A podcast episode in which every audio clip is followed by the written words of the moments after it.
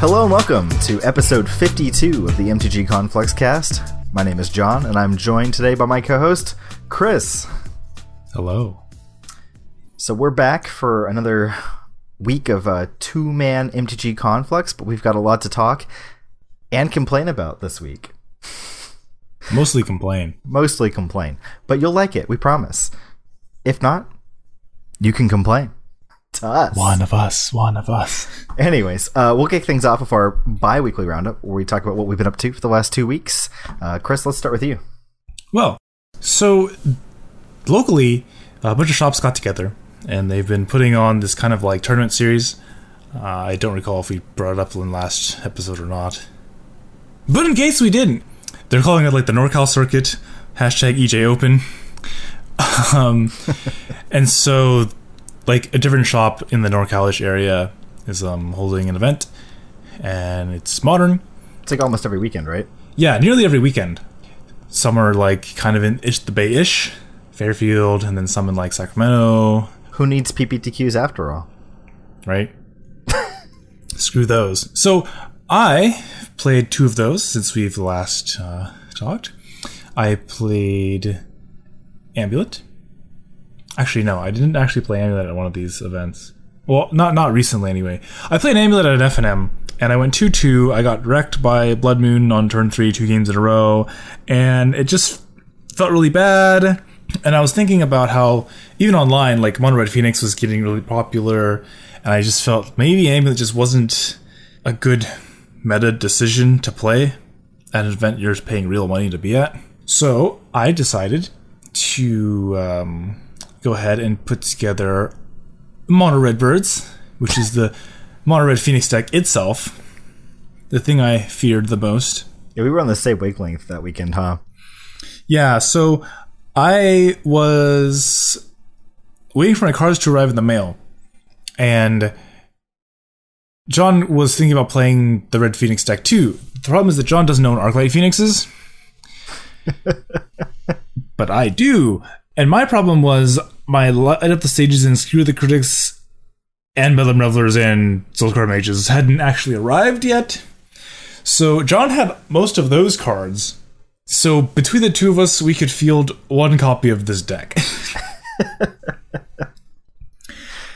and I was thinking, because John asked like, oh, maybe he wanted to play it, and I was thinking like, oh, maybe I should let, I'll just play Amulet instead, and let play John play Phoenix. Fine, it's it's fine, whatever. And I was thinking like, but I, do I really want to go spend money just to play Amulet and get absolutely ranched by all the Phoenix decks?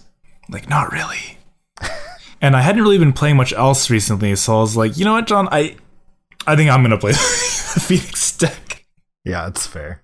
I wasn't expecting you to be on it either, which was the funny thing. You know, I was like, oh, you know, Chris might play blue red, but he's probably not using his phoenixes. And, and then you said you were playing mono red, and I was like, wait, what? Spider Man pointing at Spider Man, but that's what I wanted to play. Yeah, I think a lot of people didn't expect me to be on Mono Red Phoenix of all things, especially since I'm kind of known as like the amulet guy. But Mono Red Phoenix is like so far off from from what I've normally been seen to play. Like other than Amulet, I've been known to play like the Swan deck or the Dragons decks, or you know, it's like usually like some other blue control type of deck. And Mono Red Phoenix is definitely not a Off the beaten path to say. deck. Yeah. Um, and when I went to that event, I looked around the room, and it, the the room was insanely bad for Amulet. Yeah. Wasn't so good. So I was among one of like I don't know, at least four people playing Mono Red Phoenix, and there was a couple of Blue Red here and there, and there was a whole bunch of Ad Nauseam, and there were three people on the Swan deck. So. And I round two, I played against Infect. So it's like the entire room was just nightmare matchups for for Amulet. They're onto you. So I was like, oh, good thing I didn't play Amulet. And then I proceeded to get dumpstered by everyone anyway, which felt pretty bad. As it turns out, you know how, how ad nauseam is basically, um, you know, burns basically a buy for ad nauseam? As it turns out, Mono Red Phoenix is basically the same.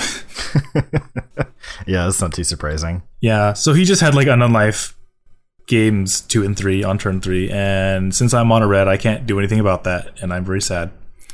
And I lost. And then I lost to Infect round two, which was un- unbelievably tilting because I'm like the four gut shot deck, four lightning bolt deck, and I just got like turn three with double permission up. Didn't he like give you the the unintentional BM too? Like, Oh yeah, after the match, he's like, "Don't you play lightning bolts in your deck?" I was like, "What?" He's like, "Oh, I, I'm not trying to be rude, but I'm just wondering because I didn't see him." I like, "Yeah, what a coincidence! I didn't see them either."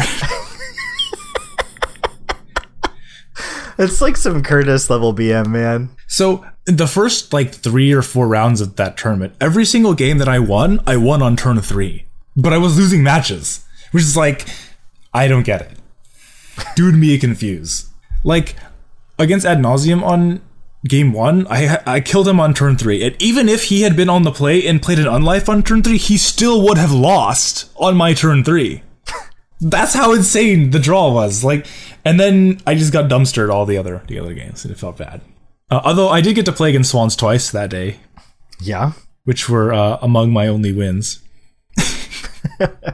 Yeah, our match was sad times for me. I went in with like the impression that I had no chance in hell of winning, and then it ended up being pretty close. And I was like, man, if I'd come into this expecting to win, I probably would have won. Yeah, maybe you would have won if you'd only played better. awkward, real awkward. yeah, was a little bit defeatist going in. I think my draws were slightly anemic. Oh yeah, they were bad. They seemed really bad. Yeah. Oh, yeah. That that was another thing. Uh, I had multiple instances of like single digit percentage chance to just get boned, like multiple rounds in a row. So I think in the same match, I played the Mono Red Phoenix Mirror, and there was one game where I drew four consecutive lands when I already had three lands in my like hand in first turn or whatever. So I drew seven lands in like five non lands in my like 18 land deck. Excellent. So the odds of like four consecutive lands was like below 10%. For sure. And then the other game of the match that I lost, I couldn't draw a land. I couldn't draw a second land in the first like top like eight cards of my deck. We ran the numbers on that one. It was really low. Yeah, it was really bad. God, so that was like a pretty bad beat for the, the the deck for me. Like the first game I played, I went on turn three. I was like, man, this deck this deck is the the shiznit.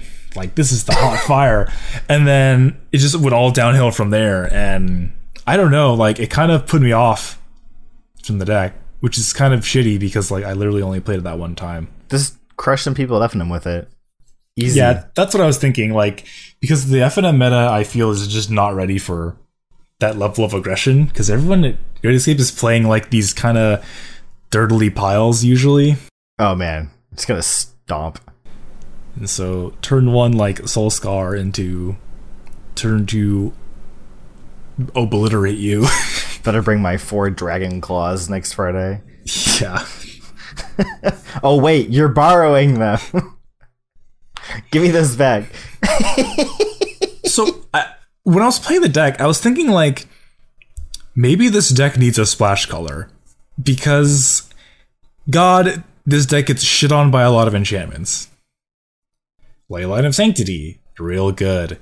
Unlife, real good. Even garbage like Ghostly Prison would be really annoying. Yeah, I don't know. I can see that. So maybe like, but then like part of the allure is playing this, you know, no fetch, no shock mana base. I don't know. They're not even playing Ramunap Ruins, right? No, because that needs like has to be, you have to have five lands in play to actually activate Ramunap Ruins, which is like if you're Yeah. doing that, you've already you've you've lost. Basically. Yeah. So uh, speaking of amulet, since it's the only deck I own online, I was just jamming that one Saturday, and I finally got a featured 5-0. Hooray! Um, not my first trophy ever, but my first featured one ever. Congratulations. and uh, I didn't. I I, th- I was thinking like, oh, I wonder if I get featured, and I went to work next uh, Monday, and I was looking on Reddit, and I was like, oh, 5 list, scroll, scroll, scroll, see my username, yeah, yeah, go me. Go you. I just need to get some five O's myself now. See, you're just playing the wrong the wrong leagues though. Yeah. Can't get posted in those uh, those friendlies. Yeah, it's hard playing like the comp leagues because Kevin just wants to grind Moto all the time. It's like basically like his Moto sugar daddy right now, so it's like no, you're playing fucking friendlies, like that shit's cheap. it's like so easy to break even on friendlies. So Yeah, I, I don't think Kevin could be like much happier that he just has the Swan deck available to him online suddenly. yeah, it's been nonstop, just all hours of the night and day. And he's just like down to play with other people too. Like he hits everyone up. He has like he has like a flow chart of like who to hit up. It seems like like hit up this person. Oh, they're busy. Well, next on the list is this person. Oh, they're busy. Next on the list, chats, Swan time, guys, Swans. yeah, just yeah, he's unstoppable. He's played like God, like twenty something leagues in the last like couple weeks. It's a lot of swans. Yeah, he has more leagues than I do. and he's been just grinding in the in like the just for fun or the tournament practice room like Yeah, just because. just because just i don't know why yeah just like grinding like crazy he said like people in the like free rooms like he says he feels like they know know him now because like people are like playing Like around same stuff people. like people are playing around shit that like a random wouldn't play around it's like wow you're like warping the just for fun room what's wrong with you I mean, if I went in the just for fun room personally, and my opponent went like snow covered island into like stubborn all your torn amulet, I would I would concede the match. I've seen enough. I'm not having fun anymore. uh, so what have you played aside from uh, birds and amulet? Um, so I was saying that mono red birds would be insane at FNM. So since I went down to like barely enough money to enter an FNM in store credit, I decided to not play mono red phoenix and instead play um, the bug teachings deck. And I literally have never played a match of the deck before of the FNM. and it's kind of like a toolboxy deck. So I mean, what's the worst that could happen, right? and I have to tell you, the deck is really fun. It's a lot of fun. Fun to watch too. I guess, I guess, yeah, it might be fun to watch because it's like every time I play teachings, everyone in- the crowd's like, "What's he gonna get? What's he looking for?" And you're asking yourself, well, why was there a crowd watching? oh well, because I'm playing the the teachings deck, which means I win very slowly. if I'm winning. Yeah. So I'm really unhappy because I drew unintentionally around against humans that I wasn't going to lose that game in a million years, but I'm not smart enough to remember that we were in game three, not two. Good job. So I was in my head, I was like, oh, I'm already up a game. It's game two. I don't even have to win this game. I just have to sit here and make him really sad that he can never win, and I'll just win the match. It'll be great. As it turns out, um, I had forgotten that I got uh, bamboozled by um, doing incorrect math because of his Thalia in play and losing a game. So I, now that turns have been announced, had to go from 100% turtle to oh shit we have to kill him and uh, considering the only creature in my deck is snapcaster mage and he was at 20 live i don't think i had enough turns to deal lethal damage even if i took all five of the turns because i didn't even have a tar pit in play it was bad i had to go through this convoluted like okay well I have to like blue sun myself and hope I draw a wilderness reclamation, like a second wilderness reclamation, so that I could like somehow refine my blue sun again to deck him out. And he had like 30 something cards in his deck. So I needed like a lot of things to come together, and they didn't. You did take four of the five extra turns, though. That I did. Because the problem was that I was at like five. So if if I tried to do it over the course of two turns, like oh blue sun you for fifteen, untap, you take your turn, I my turn, blue sun you for fifteen, I would probably die. Because the odds of my opponent drawing like, I don't know, some number of mantis riders in fifteen cards seemed really high. And so I kind of like was forced into going to the kind of uh, lower percentage to get there, but I don't know. I, I I felt like my odds to win were not good if I had him draw 15 cards in the turn. Yeah, I'd say they were quite poor. yeah, but um, so what about you, John? What have you been playing the last couple weeks? Well, since at the EJ Open, I was not able to tap into that mono red uh, birds action since uh, Chris had that already locked down. I played Swans, which I've been playing a lot of lately, and uh, I had some misfortunes. uh, I started out the tournament against an opponent who shuffled up and kept a blind seven. Just put seven cards face down on the table and said, I keep. wow. Like, I'm just here to have fun. They were playing blue white control. They did not have fun. they were thoroughly crushed in two games. Um, and then I promptly moved on to my round two opponent, who was playing Dredge and destroyed me. I mean, you say you say you say promptly, but like your match still took like forty minutes. Yeah. he put up a pretty good fight for, you know, having no chance in hell of winning.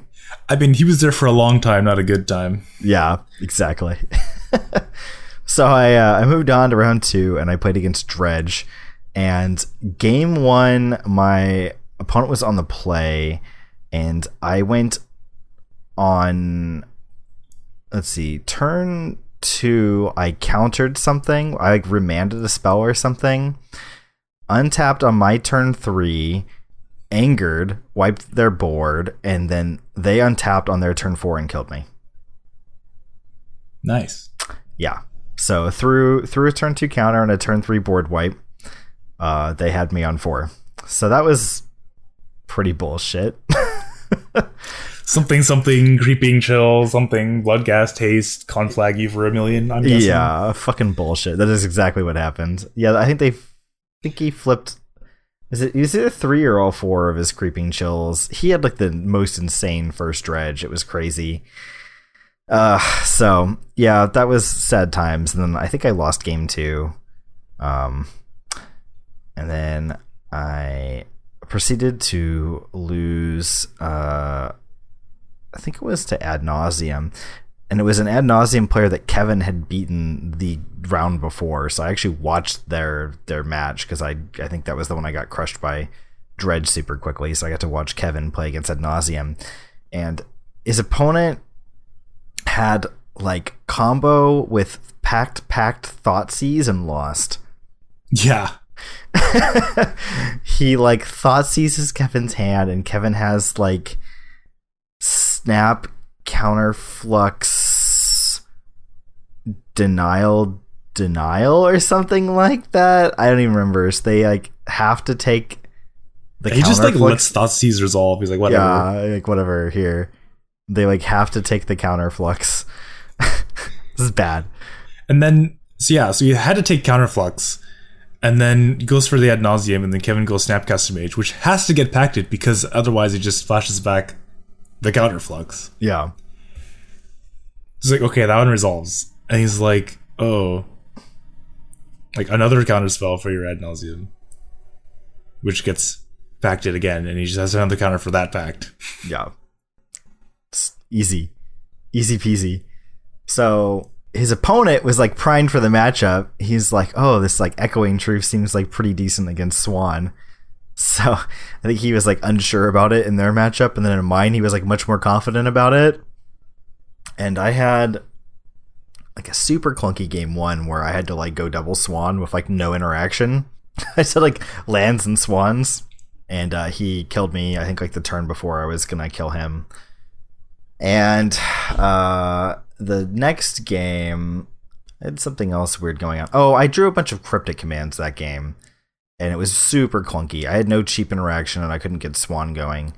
And so I was just like end of turn, like bouncing his like mana rocks and drawing a card, just trying to like, you know, dig into some more action.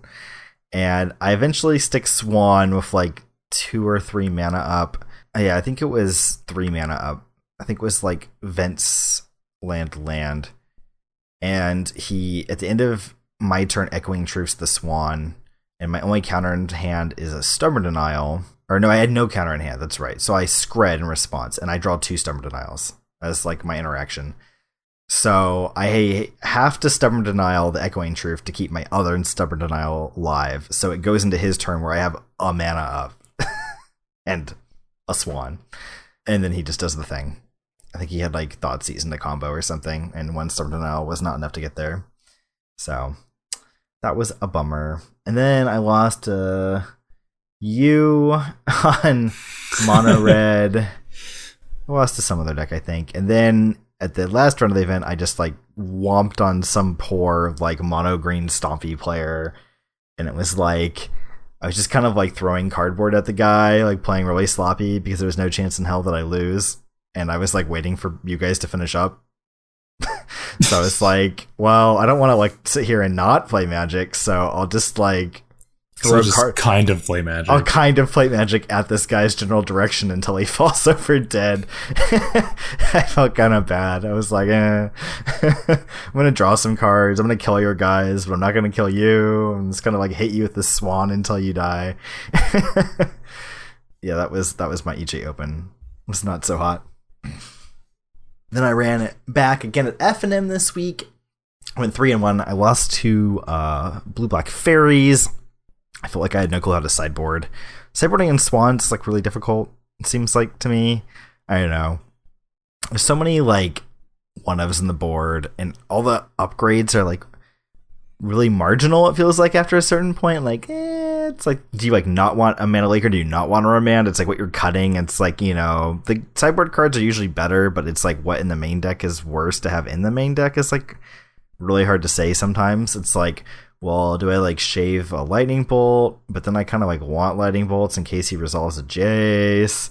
And then it's like, well, how good is like remand in the matchup? I don't know. It's like everything feels so marginal, and I just don't have the like wealth of experience that Kevin does with the deck. Because every time I ask Kevin, he just fucking knows. He's like, oh, you should do this, this, and this, and it's like, okay, your reasoning makes sense. I like definitely agree with that and would have come to that conclusion if I'd had a lot more time to think about it. But thank you for just saving me all that effort. Unfortunately, it's after the fact. He's like, oh, like it seems pretty clear that you didn't know how to sideboard because this card was still in your deck. It's like what? I was like, what? What do you mean? And then I kind of sat and thought about it, and I was like, you're right. I didn't know how to sideboard. You're correct. This shouldn't be in my deck.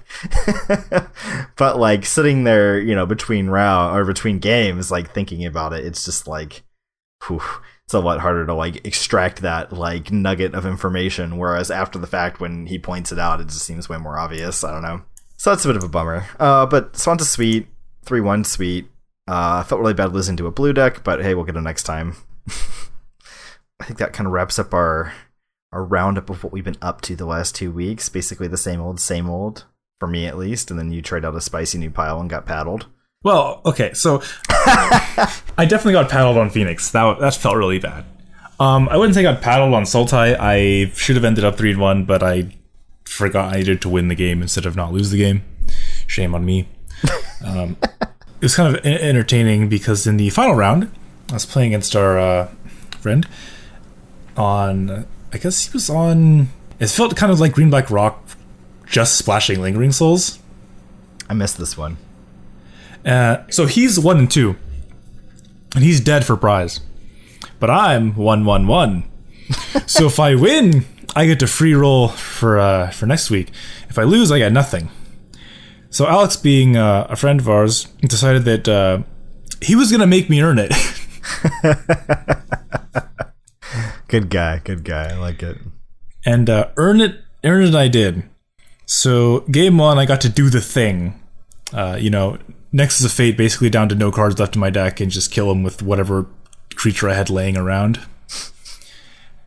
Um, and then the next game was very weird because he like gets pretty low on his like lands and he but like strips me down to like almost no cards in hand, but he has like no board because I have his like fatal pushing his goyfs and shit. So it's like I have a tar pit versus and no cards versus his like no board plus you know like maybe two cards in hand or something and i eventually get him down kind of low but he drops like a Kalitas. i'm like oh lifelink suddenly Tar Pit can't race a, a three powered lifelinker anymore so i'm like okay okay here's what i'm gonna do i'm gonna like play the snapcaster mage but i like was a mana off from cryptic tapping his team and animating the Tar Pit So I was like one point shy of killing him. So I was like, oh man, but if I pass, he gets to crack in with his Kalitas. Then I'm gained life. Uh, and so I, I just like pass back. I was like, okay, okay, here's the plan. The plan is he goes to attacks, I tap down his creatures, and he doesn't have a blocker. And so then I just untap, animate both. So I, I'll play like a naked snap, and then animate it, and then I'll have three attackers, and only two have to get through. So I can play around a removal spell. So I can beat one removal spell. Because I'm pretty sure he had a removal spell like for a few turns now. Mm-hmm. And he goes like he like thought seizes me. I'm like, well, he also had Leyline of the Void in place. So like, well, I guess I'm just naked snap, uh, cryptic command, tap your guys. I don't know, bounce your Leyline. Because like, what am I gonna do? Draw a card with response to his Thoughtseize when I have no cards in hand? Like, seems bad. so his Thoughtseize like resolves, and then we look at life pad and it's like, wait a minute, aren't you at two? He's like, oh yeah. Awkward. So what a guy! Turns out he gave me the win anyway. That's amazing. so yeah, the Sultai free roll. Sultai free roll is that what we're calling it now? Oh man, that deck is pretty sweet. So I, I wouldn't say I got or I got rolled. You just But, got uh, free rolled. Uh, I was more I think playing. I think a lot of people were rolling their eyes, waiting for me to finish the match with you. yeah, that's true. Yeah, that's fucking true. That was a. Everyone's like, "What is he doing?" Like, no one can see what you were playing towards. But then I was like, "Oh yeah, yeah, he's got blue sun." And then I think you cast it, and everyone was like, "Oh!" Their minds just like. Then everyone's like, "Oh, can he do it? Can he do it?" No, No. no, no, he can't. He can't do it. but there was like, I think like the first turn or two you took, everyone was like, "What the hell is he doing?" Like, just fucking like finish the game. Yeah, just like, well, like this guy's fucking wasting time. What is Yeah, he doing? you have no here? outs, like just fucking scoop or whatever. And then I think it was like the third turn or something.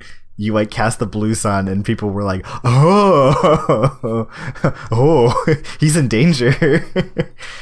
Yeah, I was actually really bad at drawing my other wilderness reclamations when I had like 20 cards left in my deck. right on the bottom with you. Ugh. Some other people played some some spicy some spicy decks at uh, at tournaments recently, and with that, we'll slide right into GP Toronto, where um, I think it was Tezzerator took Well- second place. So that's that's what they're calling it on uh, online and stuff. Uh, it's really just like the Grixis Whir deck. Yeah, with two Tezzerets in the sideboard. Oh, three Tezzerets, Two varietals. Yeah, two different kind Tezzeret. Uh, this deck. What what what is there to say about this deck?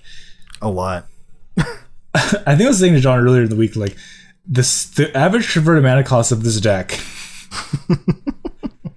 is very low. Yeah, it's it's a understatement. There's just a pile of zeros here, uh, especially if you count like Chalice of the Void as a zero CMC card, Yeah. which it is technically. You get what four chalice, three EEs, four baubles, four opals, a Tormod script, and four welding jars at zero. Yeah, The one Tormod's Crypt just cracks me up. That's uh that's deep. I mean you can whir for it. Yeah, man.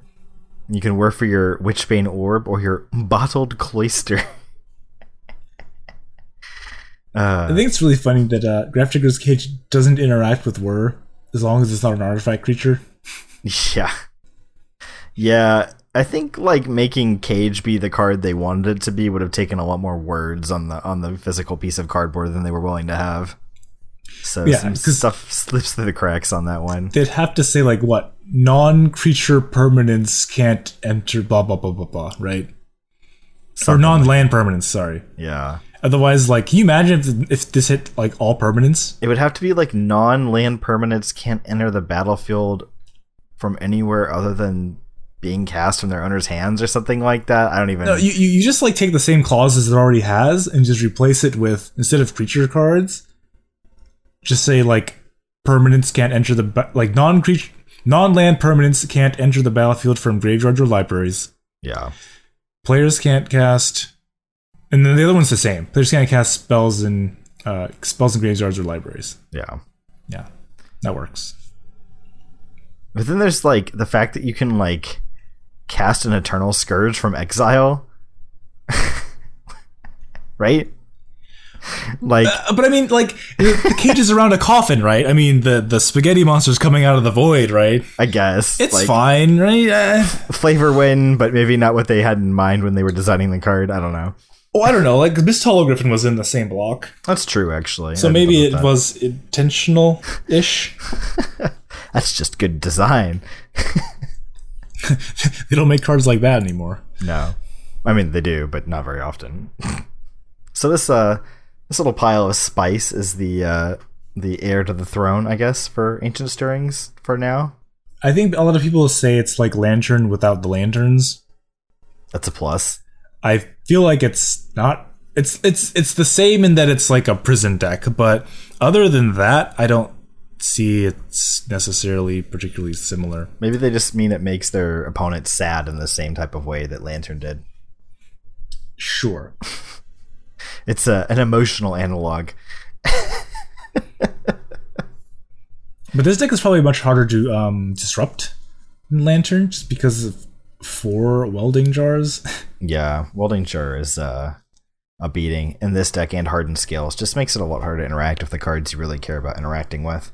And oftentimes you only need one or two of these hate artifacts to really kind of lock down the game. Mm-hmm. Like a lot of decks just can't beat Ensnaring Bridge plus Bottled Cloister. Yeah. Or maybe they can't beat like Ensnaring Bridge plus Witchbane Orb. Ugh. Yeah. So Tezzerator is pretty sweet. I think we'll be seeing more of this deck.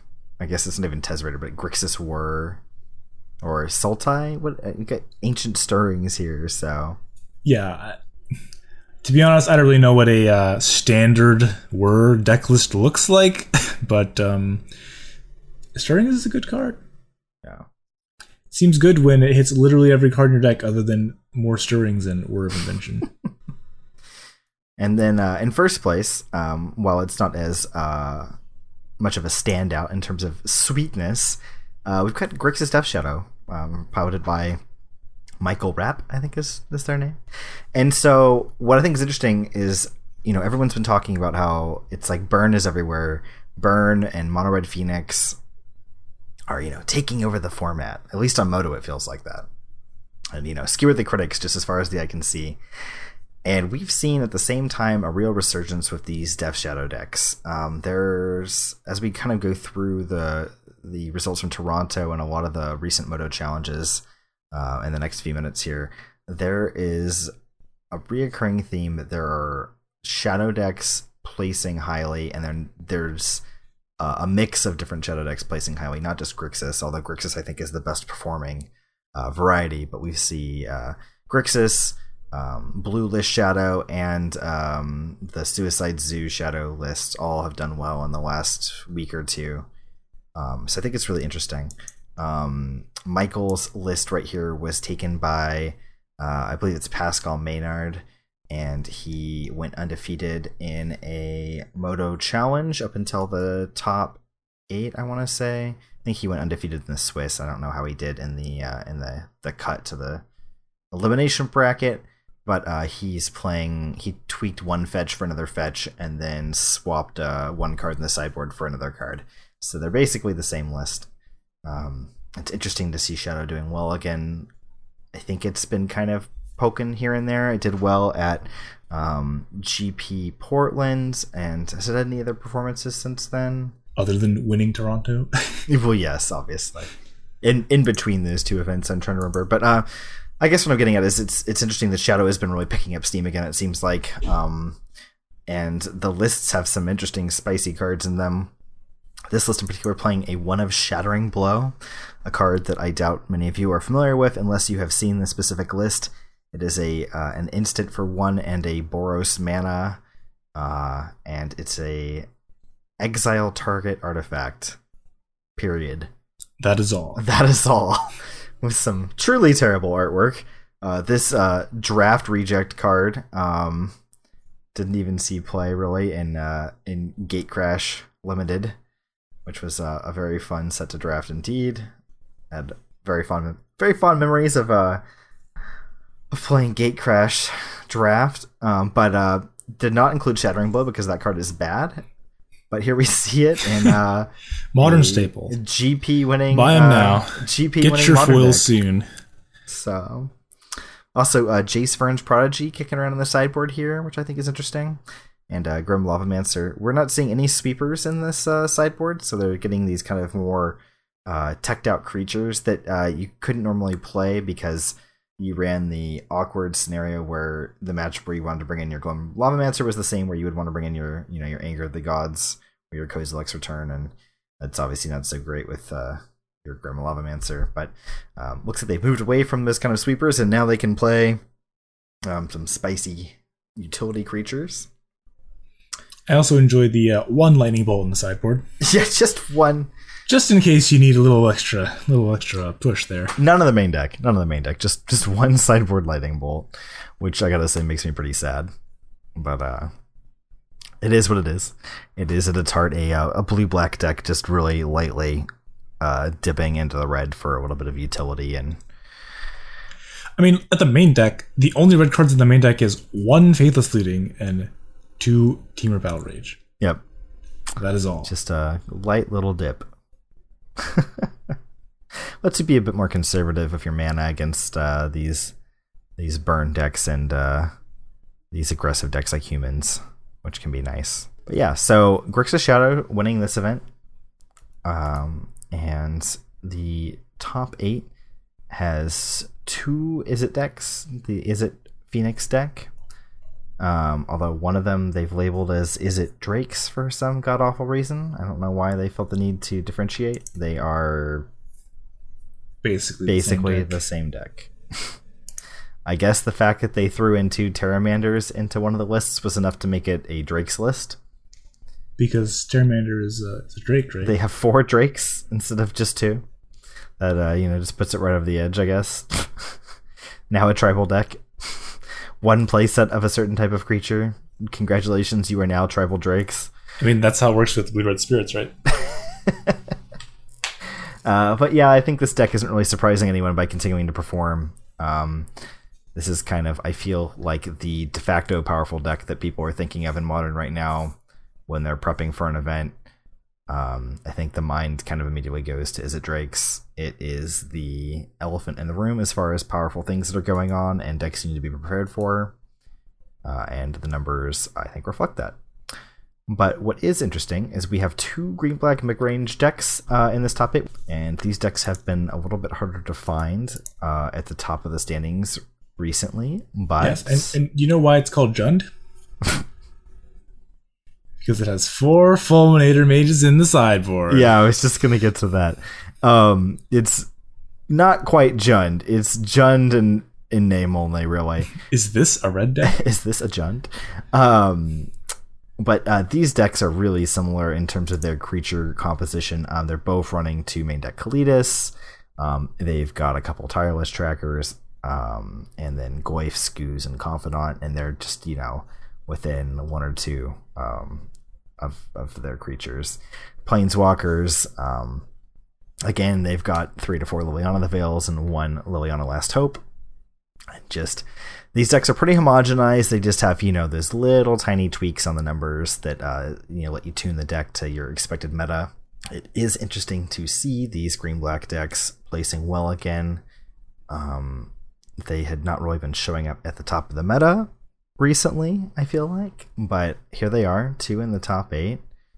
I mean, so if if Burn is really good again, which people seem to keep saying, um, then Collective Brutality is also good.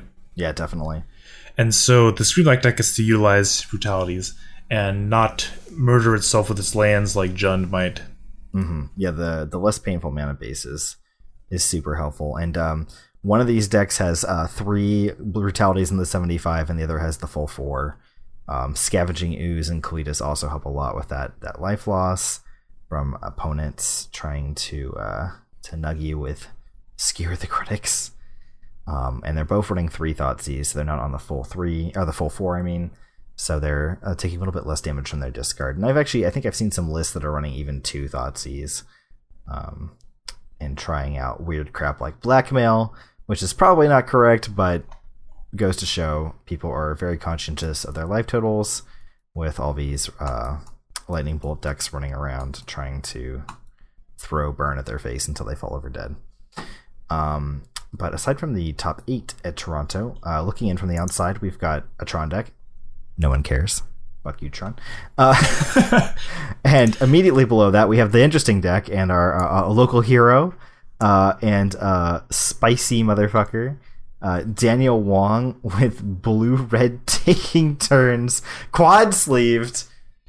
Yeah, so I'm pretty sure Daniel Wong is probably better known to the rest of the world for his blue black uh, taking turns deck that he uh, top aided GP Vegas in 2017, I believe. Yeah, I believe so. And he's back at it again, but this time left the, the black at home and sleeved up some lightning bolts. yeah, it's interesting that uh, they're dipping into you know three lightning bolts in the main deck, and then just a, a smattering of uh, of sideboard cards. But these taking turns list, I just I can't believe this is a is a deck that places tenth at a GP. And Daniel's obviously very skilled with the deck. He's consistently por- uh, performed well with it the last few years now. Um, but one main deck commandeer and a snapback, like just the numbers and and selection of cards on this deck is like a curated like a sommelier's wine list. You know, there's been a lot of care and thought put into the selection but man, it looks freaking weird at first glance. Like three exhaustion, three Gigadrowse, one howling mine, um, one snapback, uh, a what is listed here as a panoptic mirror, but apparently should be one opt. One just opt, just yeah. one opt. Just the one. The fifth serum visions, I guess. Taking a hard stance on that serum visions versus opt. Uh, um, what I particularly appreciate is the uh, four snow covered island, three normal island split. yeah very important. I am surprised that two Snapcasters see play over maybe something like um, uh, mission briefing. Uh, maybe you just need to block sometimes, or maybe it's just a backdoor win condition when you're taking a bunch of turns. Well, I mean, so what does mission briefing allow you to do that Snapcaster doesn't in this deck?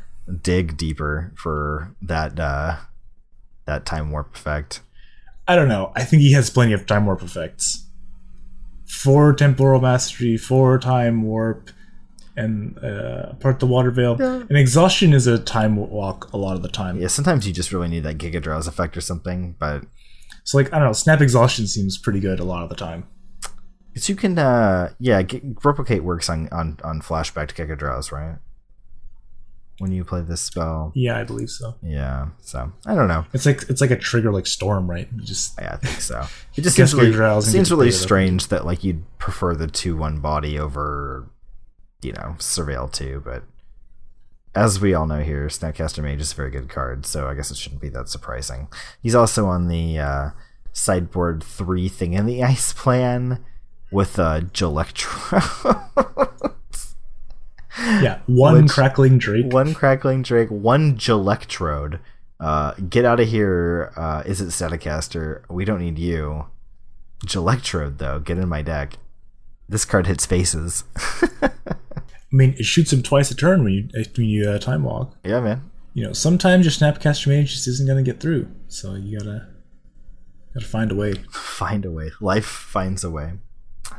And uh, in uh, eleventh, we've got a uh, an old school, almost old school at least, style uh, affinity list with two experimental frenzies shoehorned in.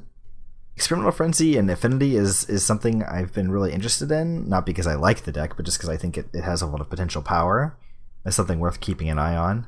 I'm surprised we haven't seen more of it. Maybe the meta's just been, you know, kind of hostile to affinity, what with all the KCI that was running around until recently. Yeah, so I played against Affinity at one of these you know uh, EJ Open events, and I talked to the guy who's playing it, and he said that he was thinking that since KCI is now gone, people are gonna kind of skimp out on their artifact hate, which um, might be a reason why Affinity might be popping up. Mm-hmm. So, yeah, I feel like maybe between like humans and spirits being so popular and and KCI being a thing, everyone was playing, you know, like if artifact hate and sweepers and their boards, which affinity is that's like a that's a hell of a one two punch against affinity. If your your opponents all have like you know board board queers and artifact hate, that's pretty hard to recover from. So maybe that's why uh, it's been gone, gone, gone for so long now. So maybe we'll see it come back. That was kind of an old standby that uh, wouldn't probably hurt to see come back into the format, keep people honest. Uh, then we get a 12 place burn player here. I think this is our top placing burn list for the weekend. Richard Yam with a pretty standard looking uh, red white burn list. Yeah, This nothing deck- particularly amazing going on here. The would say. online meta is just lousy with this deck. It's crazy how many people are playing it. And uh, Richard respecting the mirror with three sideboard Kor Firewalkers. What I think is interesting is these decks are just cutting Skullcrack from their main decks. Yeah, they just got to make room for the new hotness, right? Like, I guess there's not that much um, main deck life gain to warrant having that effect. So just play Skewer, which is a more efficient Skullcrack. Just Yeah. three damage for one mana instead of two. When things are going according to plan, at least. Yeah, I mean, it also gives you a little bit of work around, I don't know, stuff like Chalice or whatever. Yeah. With uh, Searing Blaze, Boros Charm, Helix, and Skewer, you can actually kind of uh, shuffle your way over uh, a Chalice on one fairly well. Especially if you Um, already get a creature or two in play. Yeah, Skewer also hits like creatures, so maybe that pesky Thalia or whatever, or meddling mage or something. But I hope you have a Spectacle, otherwise it's going to cost you four mana. Right, but I mean, yeah, yeah. So, uh, so yeah, then we've got uh, Ad Nauseam in uh, 13th place, and then Ad Nauseam has been really kind of uh, poking back up onto people's radars lately. It seems like uh, I hear whisperings from uh, respectable players, players that uh, I kind of trust for keeping a finger on the pulse of the meta, have been uh, talking about how they think Ad Nauseam is making a comeback. Um, I hate playing against this deck. really, I really hate playing against this damn deck. It's it's not very fun. so if I'm playing, if I'm not playing like a controlish kind of deck, every time I beat ad nauseam, I just feel like, oh, they just like didn't they didn't have the thing. Oh, good for me. You know, it's like I I don't know, didn't really play, really playing against a magic deck. Yeah. Your opponent just kind of cantrips and dies. and then if you're on control, they just savagely crush you as they have a handful of every possible answer. you're like, how do how do you have so many answers? I just uh, I don't understand. their deck only has to do one thing. Yep. And then um, in 14th we have humans, which is no uh, no new kid on the block. It's uh, pretty kind of been there, done that at this point. Nothing super interesting about the list. I mean, Um, just the couple new things like Bugler is not particularly new anymore, I guess. Um, The distribution's interesting. They got two sideboard uh, or oh, this is this is uh, main deck only listed for the humans deck. Interesting. No sideboard listed here, right? Or no, the side. oh, they listed it as spells. They Yeah. made a mistake in posting this. So like Deputy of Detention's a, a, new addition for this deck, Yeah. which is very good. It's a detention sphere that's also a creature. Uh, they rolled the the spells section and the sideboard section together, so it's four Aether Vials, and then there should be a line break for the sideboard. Yeah, Knight of Autumn, Deputy Detention, some newer additions to the deck that are uh, kind of interesting, but don't really change how the deck plays in a in a very large way. It's kind of some quality of life improvements for the deck. I'm honestly surprised this doesn't see much play. There's a local player who consistently, you know, top eights, top fours events playing humans, and I've chatted with him. He's just like, I don't understand why no one's playing this anymore. It still feels great. I'm inclined to agree. I'm kind of surprised that people moved off the deck. Yeah, I don't know. I I guess like the spirits type just kind of soaked up all the humans players, and I'm not exactly sure. I guess maybe the rise of the Phoenix deck made the spirits players run away, and they didn't run back to humans. They just I don't know. They just vanished. Dissipated into the aether. Yeah, I don't know. Kind of strange. And then in 15th place, we have a second blue red taking turns deck, which is why I wanted to get down here to 15th. What the heck? I. this deck has more, you know, top 32 meta share than a lot of real decks. So. But see, this list is much more um, focused, I suppose. So, four Snapcaster mages, hmm two Part the Waters, what Part the Waterveils instead of one, three Temporal Masteries instead of four, no Panopt Opt. Pen opt Khmer. Yeah. Opted not to play it. Um Yeah, this list looks like it was kind of based off Daniels, or at least exists in the same space at that same three exhaustion, three Gigadrowse, one howling mine. Um, a lot of the numbers are pretty sim- similar. Yeah, three island, four snow covered island. Yeah, but then some of the other stuff's been kind of padded out to a full play set, like the Snapcaster mages and uh, and uh, the Lightning bolts. I think I think Daniel was only playing three, right? No, he also had four. He also had four. Okay, so um, just kind of maxing out on bolt, snap, bolt. But no bamboozling going on here. No main deck commandeer or snapback or anything like that. Yeah, those are probably uh, pet cards of Daniels. He always seems to play the commandeer. I think. I think that's pretty uh, standard for his lists. Kind of like uh, how Kevin likes to play Kefnet. but uh, moving on from specifically the Toronto results, um, looking uh, at MTG Goldfish and the list of modern events on Moto the last uh, couple weeks. We have had some modern challenges, and also this weekend a uh, a modern premiere event, which is a um, even higher paying out, um, larger scale modern event. So we've got a little bit of interesting data. And the thing that really stood out to me was, like I said earlier, uh, Pascal Maynard took that list um, from Michael Rep and uh, went undefeated in the Swiss portion of the the modern challenge on the 16th. Yeah, he ended up getting uh, taken down in the semifinals. Yeah. So pretty good run uh, with a 73 out of 75 card uh, mirror.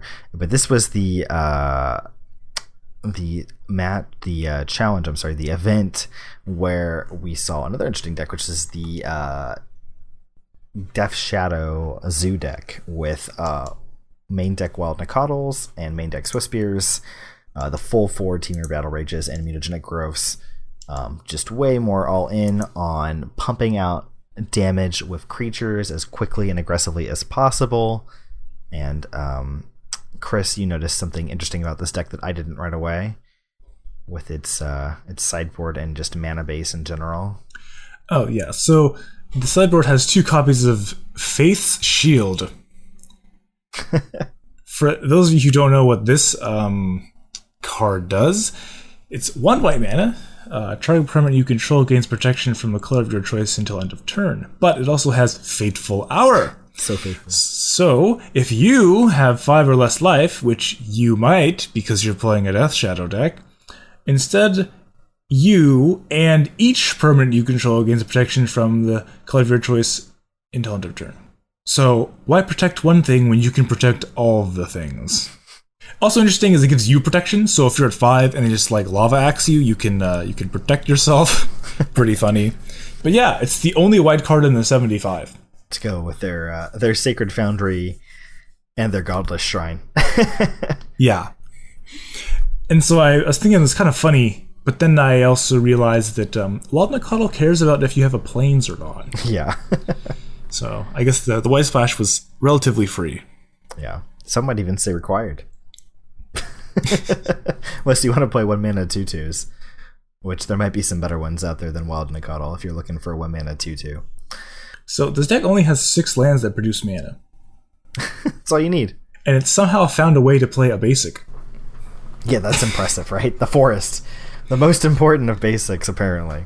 So this guy, uh La La La La Lalu? I can't pronounce this. La Lao. The Lao. The Lao WBA, those are capitals, ran the deck back the very next day and proceeded to go eight and one in the Modern Premier event.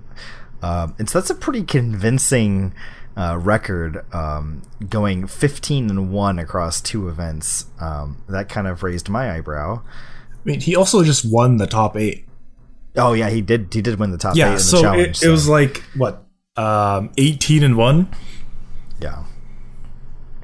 Seems we don't pretty good. was the premiere event. I don't know how the premiere event tracks either. I'm not sure if it's uh if it's a Oh, they might have had a top eight as well. Yeah, yeah. I mean, assume I assume an eight and one finish uh, locks you for a top eight if they have an elimination bracket. So um, they potentially um, went even further than that. I'll have to ask. I actually know one of the Dredge players that was eight and one in this event, so um, I'll have to ask them and find out later uh, if there was a cut in that event.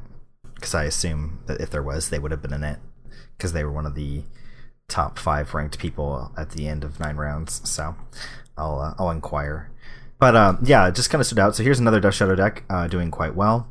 There was also in the challenge um, a another Death Shadow deck at six and one. Uh, Grixis Death Shadow list, and this list is, I think, a little bit different than, or maybe it's not actually. I think it's actually it might be again that same that same list copied from uh, from Michael Rapp. Let me Yeah, it looks very much the same. with The one lightning bolt Double on the board, shattering blow, one looting, three baubles. Yeah, I think this might be another. I think this might be actually a 75 copy.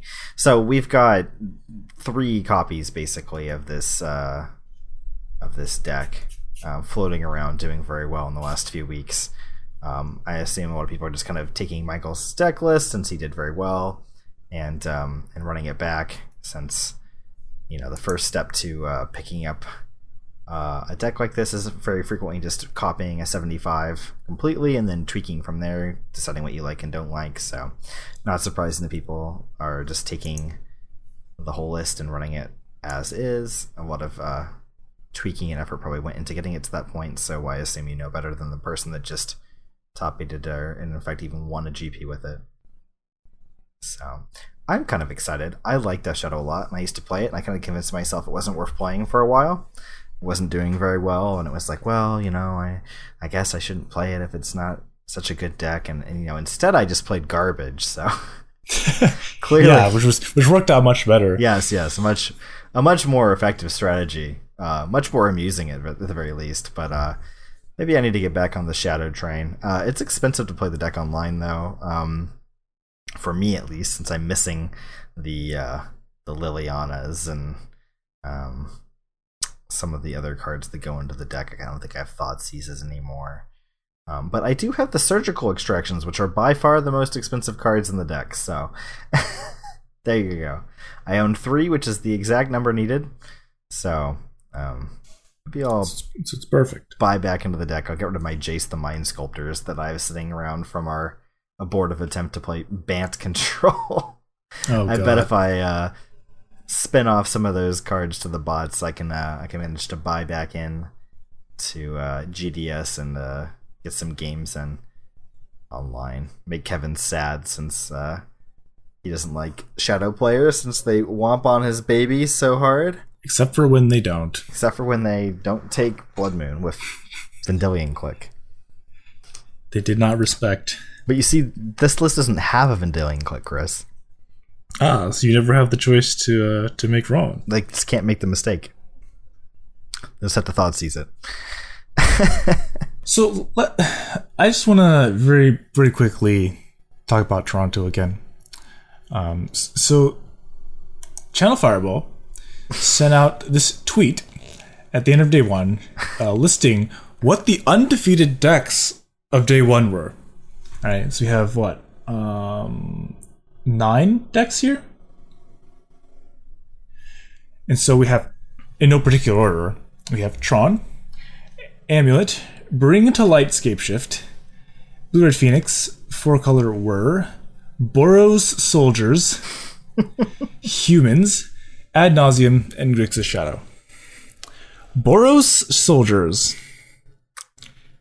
So I saw the list, and it's basically looks like a, a human soldier deck with a bunch of lightning bolts and lightning helixes in it, As you do. and it was undefeated. I don't know. I don't know what to say. I modern's great. Play what you want. Yeah. Screw the meta. Play your favorite deck. I like how they felt the need to put in parentheses, yes, you read that right. Yeah. Like, like even whoever was tweeting this knew that people were going to be intrigued. So, but but that's not the true reason why I bring up this tweet, and not to not to belittle our Boros soldier hero. Um, but what I think is so funny is probably ninety percent of the comments to this tweet are people bitching about how they didn't have any video coverage for Toronto. yeah, that is very shady in these comments. So there's a lot of like, oh man, I wish I could have seen the Boros soldier deck in action. Or if only there was somewhere for us to watch and learn more about this awesome format. Well, I think the uh, that one particular comment really had the most shade kind of being thrown out, right? The uh, Oh god, yes. I so this guy comments and he says, "Can someone please take this list to an SCG event so I can see it finally see it on camera?" oh man, that's just uh, it's brutal. It's brutal. Maybe Harsh, one day we will have the technology to see these decks in action. Until then, Missed coverage so much. 10 out of 10 coverage. Loving it. Would love to see the deck list for Royal Soldiers. Great video coverage. Yeah, just a lot of people. A lot of people. A went of to WotC's page, didn't even realize there was a GP going on. Who cares without any video? yeah, who does care? Cool. Where can I watch the stream? Yeah. That kind of gets into what we were going to talk about, what I was kind of already seeking into. And that is things that we want to bitch about. For lack of a more engaging title. And I think this is fairly high up on our list of things that we feel the need to bitch about. So I'm going to start out with a disclaimer. I was busy the weekend of GP Toronto. I couldn't have watched cover- video coverage even if it existed. However, that does not prevent me from being very upset that coverage did not exist. I watch coverage fairly often after the fact on VODs, and if they don't record it in the first place, there aren't any VODs to watch. so, yeah. So it, it kind of goes back to um, the whole WotC giving CFB exclusive GPs for the foreseeable future, like five years or whatever the hell their agreement was, and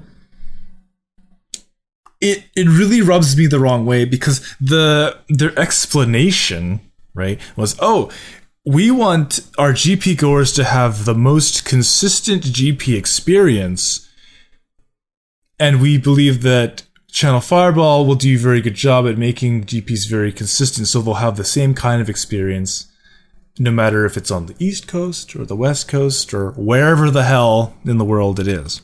See, see, Chris, you've made a, a crucial mistake here, and that is assuming that consistent means good.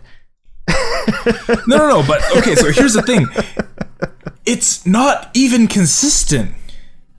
There was no, uh, I don't think there was any other Premier Magic event going on that weekend. So there was just there just wasn't any Magic coverage of anything. It's it's not like they showed a different GP. They just didn't show anything. So it, you're telling me that you needed CFB to be the only ones to do this, so that we'd have the same experience every time. Yeah, well, I didn't get to see video coverage this time. I didn't have the same experience as those other ones that had video coverage. In fact, you had no experience at all. yeah, I, I have no opportunity to have the experience by watching a VOD or whatever. And it's so that and like you know the the the pricing of these events, which is kind of another can of worms. I, it just it, it puts a bad taste in my mouth. Um, and if if they're gonna ban Summer Bloom because it's unfun, Wow. It's always about Amulet at the end of the day, Chris. always about Amulet.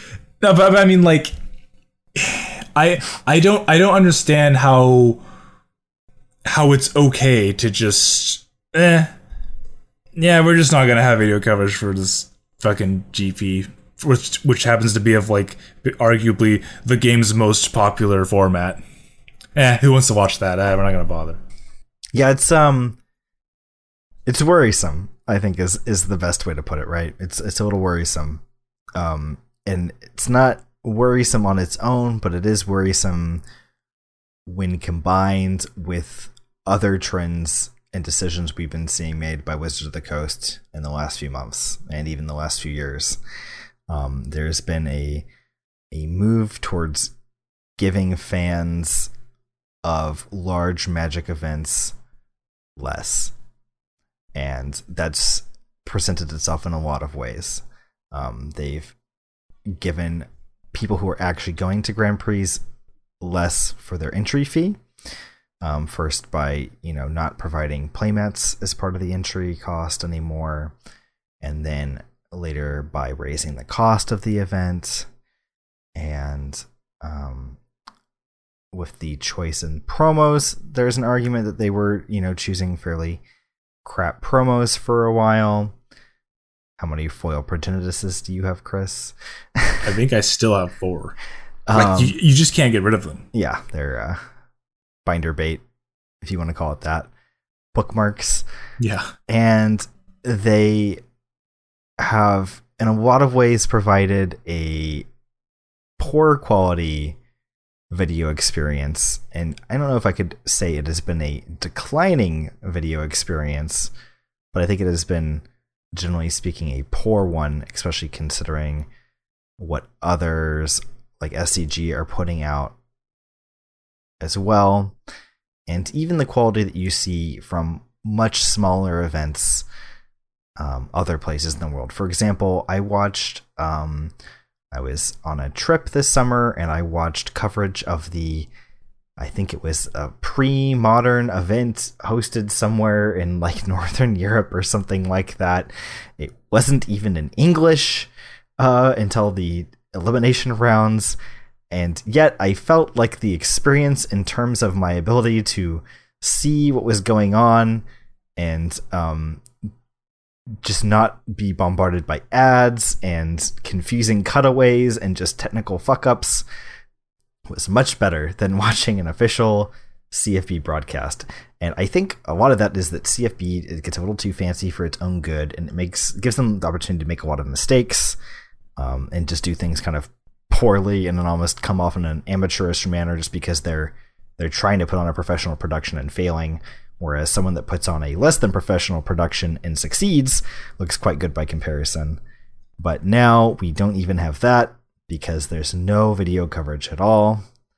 And I think they've also sacked a lot of their photographers. So they're not even taking photos of, at the events. And what are they even providing for text coverage? Do you know? I don't know. I'm not sure if they've Twitter cut back updates. on that. They had uh, they had write ups for the not on camera um, elimination rounds, I believe, previously. So if you didn't end up on camera, you had someone sitting there and writing a nice little write up of what happened. Great. Um, I know some people really like that. I was never a big um, consumer of that, but um, it was cool that they had it, and I could, I could see why they would potentially want to get rid of something like that. But the video content, I think, is a huge draw. That's um, definitely very disappointing and concerning to see cut and I think this is part of their move towards Arena and their promotion of the the Magic. Uh, what are they calling it? Mythic Championship branding. I think is what they're. Yeah, because GPs don't exist anymore. It's I can't. Mythic Championship in your um, Magic Fest. Magic Fest weekend. I, I, can't even keep up with the branding at this point. As someone who's been, you know, uh, paying attention to Magic and following Magic for uh, 21 years now. Um, it's a little crazy uh, how ridiculous the changes in branding and the, the just kind of sea change in promotional magic at its highest levels has been the last half year. But you know, it's fine. People have been saying they want to change stuff for a while. But I think that gets into the other thing that really concerns me about all this, which is the the the lack of or the extremely poor communication it seems really weird that they didn't have video coverage. You know, if they had a good reason for it, I would have expected them to communicate what the good reason was. But instead, they just didn't. They just didn't. Yeah, they just didn't. I, just like, didn't I guess it. I didn't try and dig particularly hard as to why there wasn't any coverage, but I don't feel like I should have to. Yeah, it's like what was, you know, Randy the video guy out sick. That's fine. I'd accept that. I'd laugh, but I'd accept it. but there's just kind of a, a, void, a communications void um, from what's coming out from WotC lately, and that's really, really concerning. Um, so it's speaking of information we're not getting. Yeah. Um, what it's middle of February. We still have not heard any word at all as to what is replacing the PPTQ circuit. Yeah, this is a big one for me. And I think it's a big one for a lot of the people that listen to this cast and a lot of people that we know. Um, and it's okay. So, so don't get me wrong. I, I think the the PPTQ circuit is was frankly pretty shitty. yeah. so to qualify for the Pro Tour, you have to win a local an event at a local game store. Win only number one. And if you win, you get to go play in another tournament, which may or may not be particularly close to you, despite it being your regional Pro Tour qualifier. So, uh, in California, I think there were what two locations of the RPTQ. I think one was like LA and one was in Berkeley. Mm-hmm. That is all. You live in Modesto. Congratulations. Which one are you going to? Flip a coin. Probably Berkeley because it's slightly closer. I don't know. you know, is this in your region? uh, yeah. And then once you get to that tournament, you have to pay another entry fee to be there, despite having already paid your entry fee to play in a tournament to qualify to get to that one. And I was under the impression those were supposed to be no entry fee, the RPTQs. So I guess the argument was like, oh well, it's unfair to expect the store hosting the RPTQ to just do it for free, which is fair. But so WotC should probably be paying them at that point. You know, fine, I guess. Um, but then, depending on how many people are at your RPTQ, you have to top whatever to get the invite. In uh, our case, in my case, only top four made it to the the Pro Tour, mm-hmm. Where which which I didn't, but we we've been over that. Um, and and so the question is, if you're average Joe, how the hell do you expect Joe to get onto the Pro Tour? Or how does Joe expect to get on the Pro Tour? And I, as of right now, the only things that I'm seeing that any person, any random person can do to get there is what? Top eight a fucking GP or win the Sunday RPT, the PTQ? Yeah. Oh, I'm sorry. Are they not? Are they called PTQs anymore, or is it a WCQ? I don't even know. Or no, MCQ. Mythic Champion Qualifier? Yeah, I, I don't know. There's a lot of letters flying around. yeah. The abbreviations uh, are getting a lot of hand. But so e- even if you're not like someone who's trying to grind their way onto the Pro Tour, you just like playing Magic. The PPTQ circuit gave you an opportunity to go play the format of that circuit almost every weekend at Comp REL. Right. So if you didn't give a shit about the RPTQ, you can just scoop whoever's playing into the like, you know, you can win, you can have the invite. It was like play for the the, the you know the store credit or the cash prize or the whatever it is, and you can like you know have fun playing your events all season long. Which was another thing I kind of bitched about, or what I want to bitch about, is that in the PTQ uh, system, you win one, you can't play it anymore. You're just fucking like banned from playing more PTQs. Yeah. So it's like, oh man, I have like a whole summer to play modern, and I win like the fourth one I play. Like that's it. I can't play anymore. Not allowed. Yeah, and it's unfortunate because I think if they don't replace this PPTQ system, they've basically cut the heart out of mid-tier magic grinding for the weekend warrior that enjoys playing the game, right? Because I think there's a large segment of players who like playing comp REL magic for medium to low you know size prices cash prices store credit prices you know they want to yeah, go out on the so, weekend they want to compete feel like they have a chance of winning some store credit hanging out with their friends and you know playing in a in a in a high a high stakes environment with no takesy backsies, no F and M bullshit at you know um I don't even know the name of it REL what is it like F and M REL Casual REL. casual REL aka fuck you I forgot to do X so we're gonna wind it back now. I hate Casual. REL is like, did your opponent blatantly cheat? No. Carry on. Yeah, casual REL is like if you aren't playing with people, and we're very lucky, I think, at our store. If you're not playing with people who are nice enough to play properly and not take advantage of it, I can't imagine how miserable it must be to play at casual REL because it is so abusable. Yeah. So okay, the, thing is, like, this is kind of a separate conversation, I guess, but, um, but I, I, I really don't think F and M should be anything other than casual REL.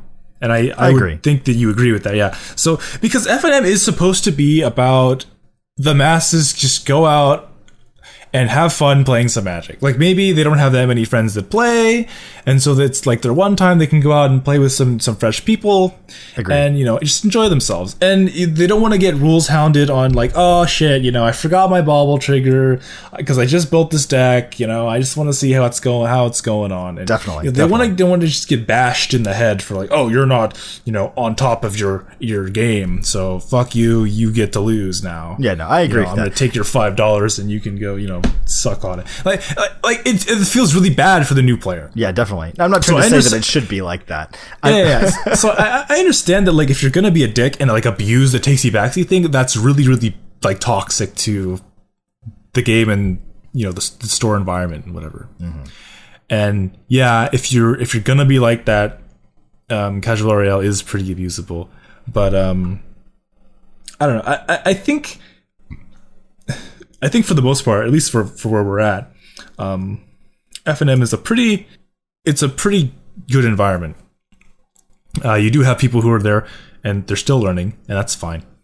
But uh, we haven't really had any like people trying to uh, abuse any or take advantage of any of that kind of stuff. I don't think. I think we've been pretty good overall. Yeah, but but I but I yeah I see your I see your point. that kind of mid-tier uh, competitive uh, arena is is non-existent right now, as far as I can tell, unless that arena is arena. Yeah, so Which we means talking- standard. Ugh. So we were talking about um the like NorCal Circuit EJ Open, and I think that they they kind of created this just like a bunch of stores got together and decided to do this thing because of the absence of P PTQs. Yeah, I imagine they'd be losing a lot of money if they weren't doing this.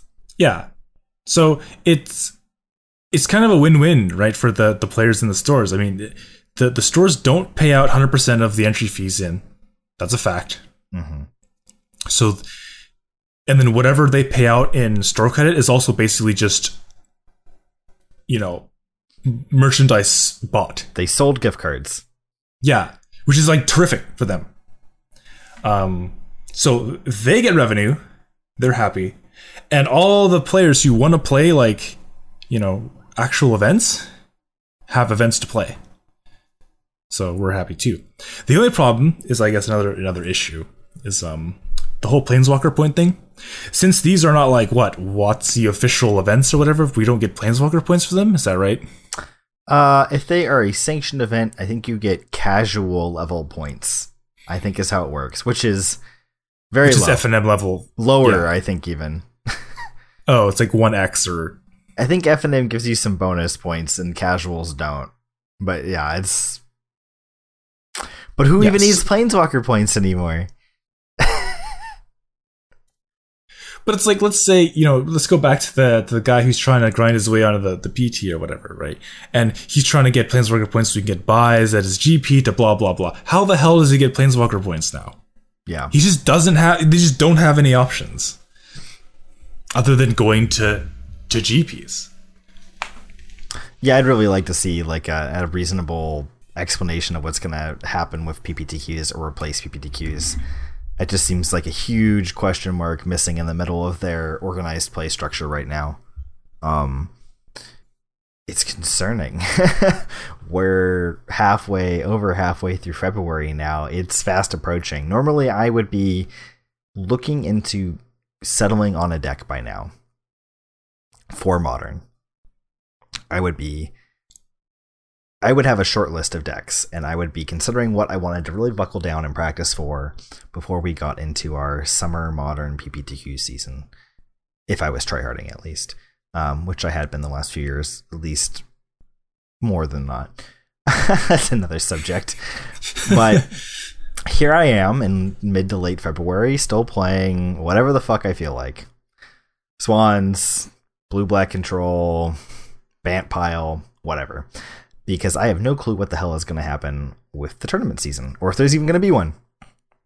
And I'm sure a lot of shops that relied on having these larger draw events coming through are going to really miss this uh, this revenue if local tournaments like the EJ Open uh, don't kind of naturally spring up and take their place. And I think it's really good that this is happening, but this isn't something that like WotC has has fostered at all, from what I understand. This is just a local it's a consequence of the absence com- of yeah community thing. Like I don't think this was intentional on WotC's part at all. This is completely accidental, definitely not planned or conceived of intentionally by them in any way, shape, or form. And so it's like man, it just really worries me. It feels like they're flying by the seat of their pants.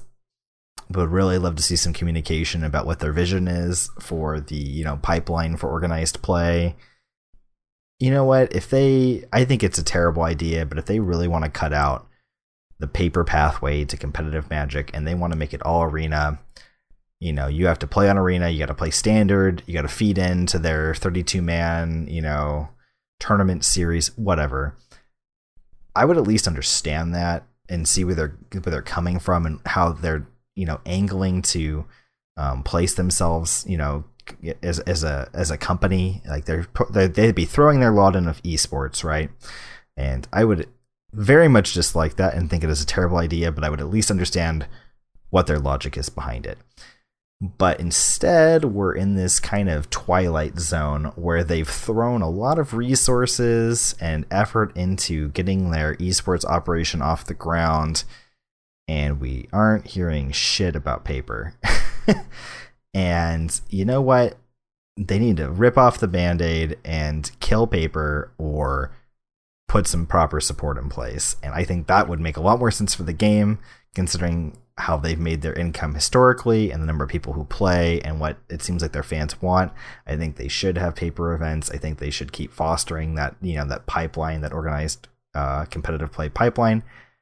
But they need to do it. Like we're because you know we don't even really pay attention, but there's a standard PPTQ season too, and that's sort of like going on in the winter right now, right?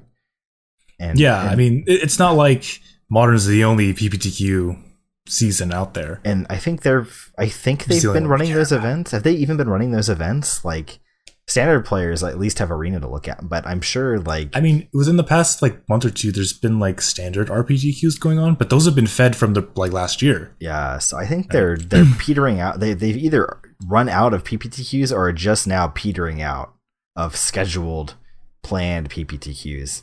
They they're running out of time to like put something in place. People there's people like us that are really into the game, but a lot of people, I think, especially people that don't own multiple decks, they'll move on. If you know, if what they like doing is playing a competitive card-based strategy game at a, you know, at the level like a PPTQS level, there's other things they can do. They don't have to play Magic. Um, and they will definitely lose some portion of their player base if they just don't put a solution in place. Um, if they don't replace PPTQs and they don't schedule PPTQs, um, FNMs can't hold some of these people, right?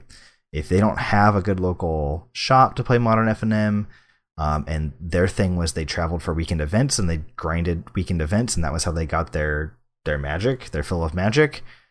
If that doesn't exist, they're not going to play anymore unless yeah, they, they like won't have opportunities to play unless they so. like standard and a lot of people don't um, and so it just seems crazy to me to cut out a portion of their player base like that i don't know.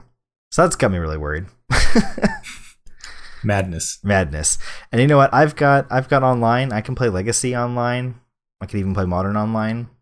I've got other options personally to you know satisfy that competitive urge, but man, I don't know. Not having those summer PPTQs to look forward to, it really kills the community, like a local community. Um, that's how people meet face to face that don't play at you know the same shops. Like Yeah, so you can so name off most of the competitive players in the NorCal area, right? Like you know, if you don't know their name, you know their face because they show up Yeah. at the PPTQs, and you see them at the GPs, you know, once every year or two. Um, but you know them because of the PPTQs and GPTs, which they've killed as well. Rest in peace, GPTs. God, I had so much fun with playing GPTs. Yeah, I mean they're uh, a competitive-ish event with a tangible prize at the end that you know pulls people out on weekends to come meet face to face, play Magic, and uh, share their love for the game. And these are the type of people that drive conversion of newer players into the game, right? They're the they're the layer of the community that fosters and uh, and integrates new players in, right? They're the uh, the mentors, the the people at the shop that that uh, take newer players under their wing and teach them how to play and really suck them into the cardboard crack. uh, I don't know. I have fond memories of the GPTs. Yeah, I bet you do. You goddamn troll. Yeah, so unlike PPTQs, uh, if you won a GPT, you were allowed to compete in uh, further GPTs. You just couldn't win any more buys, which was fine. I mean, you could still play it like as as like a random like EJ Open event, right? You just you just show up, you pay your entry fee, and you could win some you know store credit at the end. It's fine. And so I won the very first uh, one that I played, much to my surprise. Um, and so from then out, I just played ham sandwiches at these events, and it was it was the greatest thing ever. Like, because typically um, I'm too competitive to allow myself to play such heinous files at like comp REL events. But since I I'd already got my buys, I, I- didn't have that pressure to try and like actually win the event. So I just show up playing whatever the hell I felt like sleeving up that weekend, and I had a blast. It's like you showed up at a river and you're like, I'm gonna skip rocks until I can get a rock to skip five times. And then like on your first try, you got like a nice smooth rock and you get like six skips off of it and you're like, wow, what else can I skip? this square rock that's like It's like a cube. like a cube, like a four inch cube. I mean, based on your analogy, John, you'd be surprised at how well some things skip. Yeah. You throw it hard enough. God, what's the most? Oh my, yeah, that that, that was the GPTs was the, the era where I played Esper Dragons and went 10-0 in games in the Swiss. oh, that was amazing. Hashtag bring back GPTs. Yeah, just just let people play Magic, WotC. Just fucking let people play Magic. I don't know. It's just it's not hard. It's not hard. And you know, I know they've got, you know, they want to rework what all the stuff feeds into. Just have it feed into something. Just give some sort of some sort of thing for people to work towards, right? For most of these people it doesn't take much. Like they just want a thing. They want to show up, they want to play Magic, they want to have a chance to win some store credit or cash and then have some intangible, right? Like some intangible. Could be a lot of things. An invitation to something. Whatever. Yeah, I mean, You could have a fucking uh, Russian nesting doll of tournaments, and that's obviously terrible, as Chris was getting into earlier with the RPTQ system. But people will still play it. You can have your, you know, your PPPTQ feeds into your PPPTQ, which feeds into your PPTQ, which feeds into your PTQ, which feeds into your TT, your TQ, or what, your whatever. whatever it doesn't matter. But like give people something to like qualify for and show up and play towards and people will come they will pay money they will play magic they will buy magic cards they will keep your shops that sell your booster packs in business and people will have fun. That's the whole point of the game.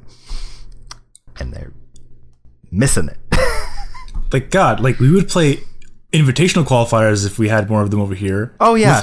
with, with no intention of ever going to the invitational because the invitational would be in like I don't know Virginia or some if shit. SCG couldn't afford, if SCG was still running these events, which they don't really because they can't afford to get up to the West Coast, they would be cleaning house on the West Coast right now. People would be people would go and play them. People did when they had them. They had them occasionally, and when the SCG opens came by, they you know people went to them. And the modern I had- I scene is two mats from the the IQs. The- It- like you, you, if you top eight, you don't you win a mat. Like you win a thing yeah. I'll play mat. Woo. Like how many of those do you have? and a pin. Yeah, But who cares? Like it's a thing that I that I won. yeah. So I've, I want to win the thing. I've still got a top eight pen right here on my desk. Like it's a thing. People like a thing, a fucking little trophy, like a piece of plastic, a piece of metal, a playmat. It's not hard. If you make it available, people will come. They will spend their forty dollars. They'll play Magic at the shop all day. They'll buy some sodas. They'll buy some singles. They'll go out to lunch next door. And they'll play Magic, which is what I thought up until now was WotC's business model, but I'm less convinced lately. I'm not sure what their business model is. I'm not sure they know what their business model is. And until they come up with some statement, nobody really knows. Yeah, that's that's the kicker, right? Like maybe they've got this all wrapped up on, internally and they just haven't released it yet, or they've got it 90% rolled up. Whatever they got going on, they need to tell us and just put people at ease because we're getting closer and closer, like I was saying, to the point where people are going to start doing something else. They'll play a video game. They'll play Hearthstone. They'll probably not play Artifact because that game is terrible, but they'll do something else. I'd say we'd get some angry hate mail for that, but we never get any email, so prove me wrong, Bring listeners. Very frustrating. And then just today, I think it was they announced that they're not going to be setting MSRP on products anymore. Because that makes sense. That's the same. Well, well, shops don't follow RSR MSRP uh, suggestions anyway, so we're just not going to have them anymore. Yeah, so it's clearly the shop's fault for supply and That's like saying no one actually drives the speed limit, so we're just not going to have speed limits anymore. that means everyone will drive 45 miles an hour, right? That's how it works. It'll it'll regulate itself. Yeah, The autobahn doesn't seem to have a problem. it's true. It's very true. So I'm sure the the school zone will be just the same. yeah. So uh, the cynic in me, as far as the MSRP thing goes, is uh, looks at this and says, "Ah, WotC's been getting blowback for their fucking expensive limited products. Let's just not charge or not post an MSRP, and when the shop charges more for it, the shop gets the heat, not us." But see, the thing is like, oh, we're not going to say an MSRP, but you're still going to be selling it to the stores for some price. Exactly, a higher price, in fact. So whatever this price is, is just to get passed on to the people who try to play your game. which is fine. But at least be transparent about it. That's the thing that really bugs me is the lack of transparency. I don't care if they want to sell sixty dollar fucking booster packs. Someone will buy them. Probably not a good business decision, but that's fine. Just tell us why. We like money, sense of pride and accomplishment. I don't know, whatever. like, just the the uh, the cagey nature and the lack of uh, of good PR. It just feels very Hasbro-y. Uh, all these changes that have been going on. It doesn't feel like Wizards of the Coast. Wizards of the Coast was not always competent, but at least they were genuine and somewhat honest about why they were doing what they were doing. But um, in the modern Hasbro era, they just feel very corporate and seat of the pants. Well, you know, the recent shareholder meeting didn't go so well because My Little Pony isn't selling as well as it used to. So we gotta wring some more dollars out of those Magic players. So let's realign our budget and cut costs and then apparently it costs money to tell the players what's changing, so we just won't chill. We just won't tell them. Fire the PR person. They cost too much money. I don't know. Must have also fired their uh, Magic Online maintenance team. Yeah, yeah. Get our get our little plug in here. Uh, why is Keranos God of Storm still bugged? Hmm. Uh, for those of you not familiar, because why would you be? Because who the hell plays Keranos online? Because I don't think we have anyone that listens to this cast that plays EDH online because we've probably scared them off by now. but uh, if you play Keranos God of Storms on Magic the Gathering Online, uh, it will not trigger during your draw step, it will instead reveal the card you drew to your opponent and move directly into your main phase. and, Yeah. Unless you have a stop set. But it, it doesn't give either player priority. It doesn't do anything. It just reveals the card and then carries on its merry way. Uh, I have not tested if it successfully turns into a creature because that is not relevant. but um, the workhorse ability of the card does nothing. So that's cool. I got a uh, a refund for my event I was playing it in that I did not finish. It was a partial refund, in fact, so that was cool. I got a partial refund for an event I didn't finish. Not salty about that. No, I, I was under the impression they just weren't going to give you anything at all. Yeah, I mean that wouldn't be surprising. Apparently, you can get a refund if you just play Amulet and play a second Amulet.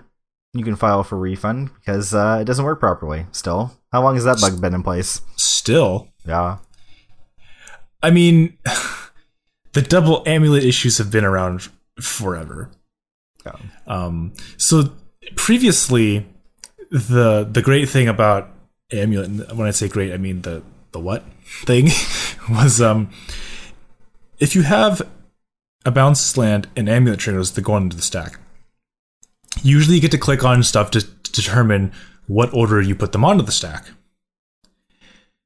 However, if you click on the return to land trigger, it just shits all the rest of the triggers onto the stack above that one.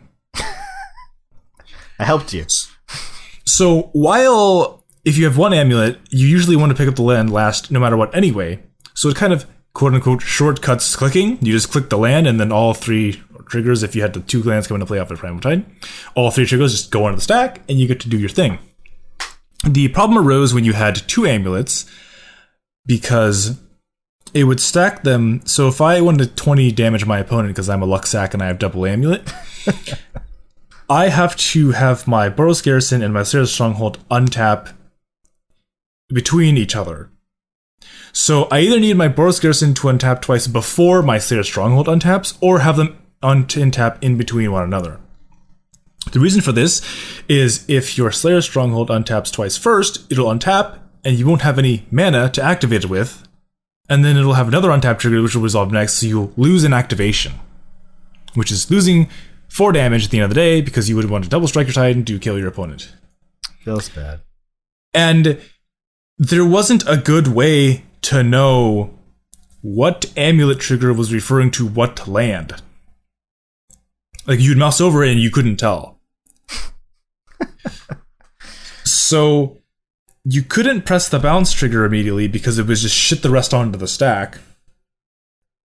So you had to like alternate the amulet triggers but not click the bounce one until partially the way through and then it it was really dumb.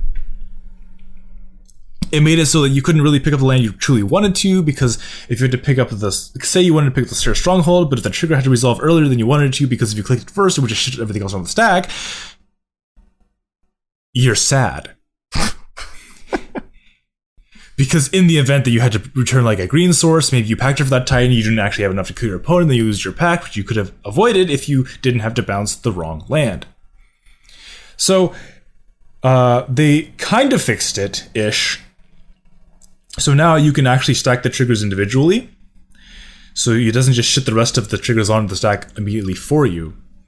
But it is still basically impossible to tell what amulet is triggering for what land. Because instead of the card being, say, like point 12 font, it becomes point 12 and a half font ever so slightly bigger so you can quote unquote tell what's going on. But I think as soon as you click one onto the stack, once you mouse over, it doesn't do the thing anymore. so you just like, okay, well, when, before you click them onto the stack, you better remember which one's for what. Feel like Otherwise, you're screwed. But again, you can get around this by alternating the the triggers first and last, first and last. they just need to, work out. they need to take a leaf out of the cockatrice school of MODO design and just use big honking red arrows pointing at everything. That'll just sort the problem right out. if you've if you've never played cockatrice, it is a uh, a magic playing magic emulating environment that does not have rule simulation, so you must do everything manually. And you Yeah. can right click to draw arrows from one thing to another to explain what you're doing, and you basically end up with a gigantic mess of arrows pointing all over the place. And you can draw arrows from anything to anything else. Player to card, card to card, grave. One land to, another land, Yeah, just- even if they're both your own lands. Yeah, it's bad. It gets confusing really fast. The arrows don't go away until you change phases. Yes, or manually delete them. I didn't even know you could do that, but I guess that makes sense. Sometimes you just like juggle forward a phase, then back a phase. Like JK wasn't actually changing phases. I just needed to like wipe all these arrows out so we could like start over and explain more clearly what's going on. Ugh. Yeah, bad. Terrible, but probably still better than just not knowing at all. so I think that's uh for now the things that we wanted to bitch about about magic and Wizards of the Coast. And in fact, it's basically just all been bitching about Wizards of the Coast. Uh, There's not really a lot to bitch about with magic itself right now, I feel like. No, I mean the the game's still very fun. Um, there's a lot of interesting decks you can be playing, like the s- s- sweet, sweet, sweet fire. Not sure if it's a garbage fire or not. Um, teachings deck, right? There's a lot of interesting things you could be doing right now. I think Um, there's Boros Soldier is undefeated. Like, Yeah, I mean, Vintage just whatever. Vintage just had Lavinia dumped onto it. They're still sorting out what that means for the format. Uh, Legacy has been great. Terramander is showing up in random places. Um, the format's like just still like chugging along real good. I feel like seems like it's in a great spot, even if there are a ton of Chalice decks. Uh, Modern is great since the banning. Um, all sorts of different stuff doesn't feel oppressive. Um, we see, you know, these green black decks top eighting a GP when felt like they were completely unviable. Uh, in this modern era of Magic, standard from what I hear is great.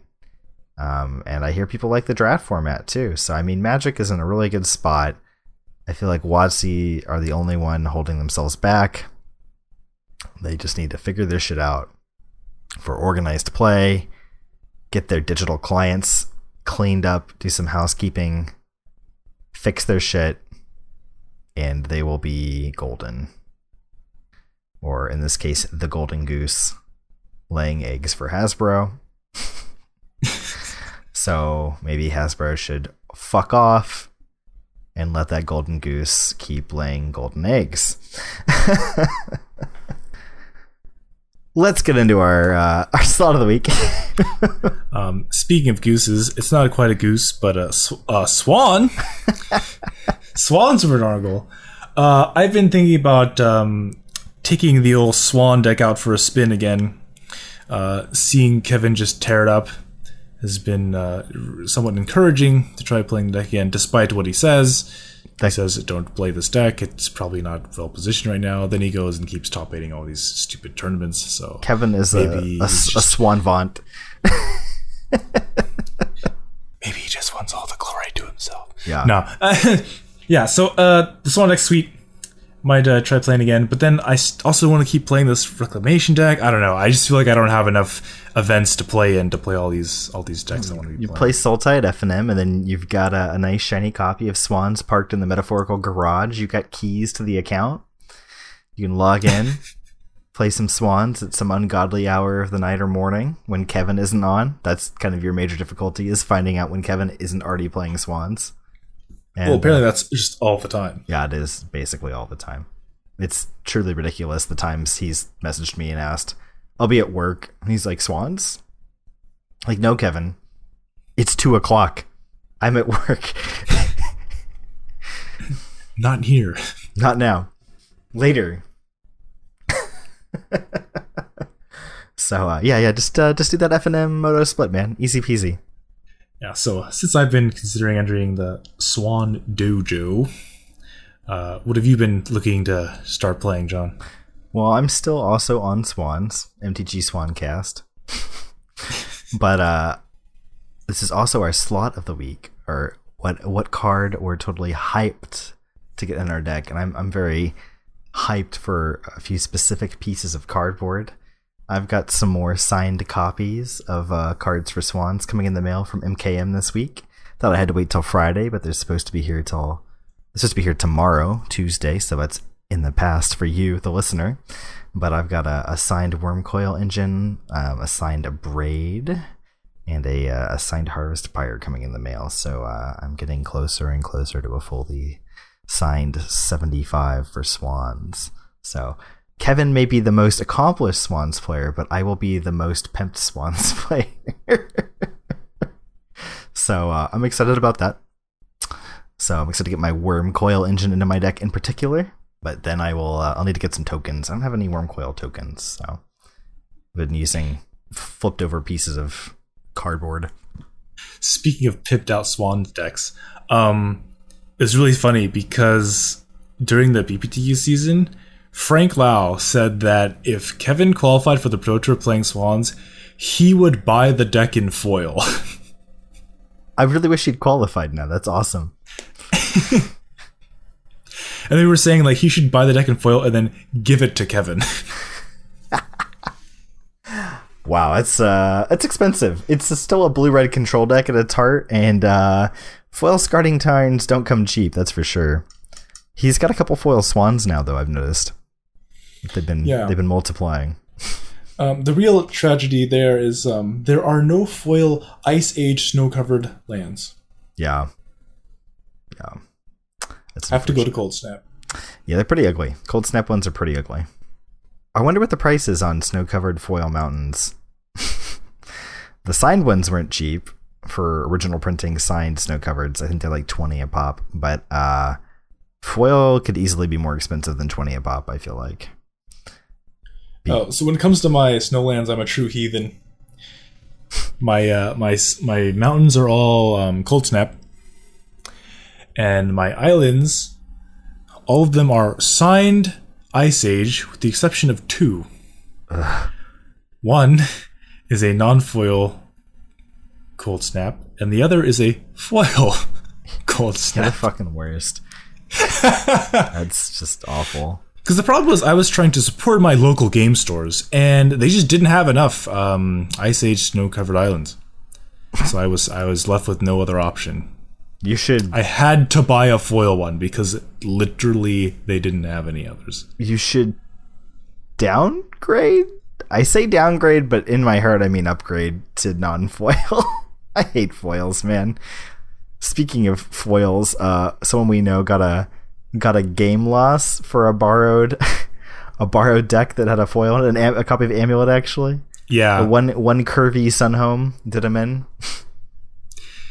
Yeah, so um, he was borrowing the deck, so like it, they weren't even his cards, and there were like maybe five foils in the deck, and I guess the judges were able to consistently cut to some number of these foils, and since all of the foils were lands, um, it was determined that that is cheat, and he got game lost, and had to replace them with uh, with others. So I guess the store had the uh, bounce lands in non-foil for him to use, but he did not have a non-foil Sunhome. So he, he comes up to me in the middle of my fucking match and like, "Hey, do you have your amulet deck on you?" I like, looking behind me, like, "What? What? Are you, why are you asking me that right now?" No, I I, I needed my my cards bent or whatever. I was like, "What the fuck?" Okay, sure. So I, but the thing is, like, my Sunhome was also foil. and also somewhat curved. It's like I don't see how this is going to help you, but okay. and then after the match ended, I rem- I remembered that I actually had a random non-foil Sunhome in my binder. Because of course, from like from like Planechase. I I don't know. I have no idea why I even own that card, and so I, I he used that instead. See, the the foil Sunhome in my deck isn't really a big issue because every other card in my deck is also foil. Uh, huh, humble brag. So I mean, it, you can't you can't cut to any particular card because they're all kind of like that, which is kind of annoying because um, keeping them all straight's a pain in the ass. Yeah, I bet. You like de-sleeve everything and slap a big fat pack of silica gel in a container and just leave them there. And depending on the cards, it takes more or less time to actually uncurl them and all that stuff. Have you tried uh, hydraulic press? Hydraulic press channel.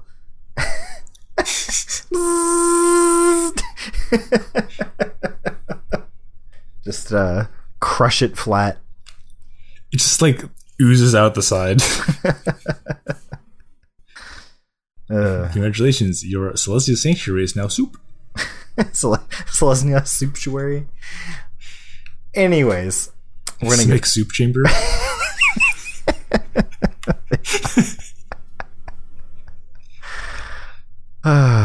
Anyways, before we get even more out in the weeds with bad puns and talk about Amulet, uh, I want to thank you all for checking us out and sticking around to the very end.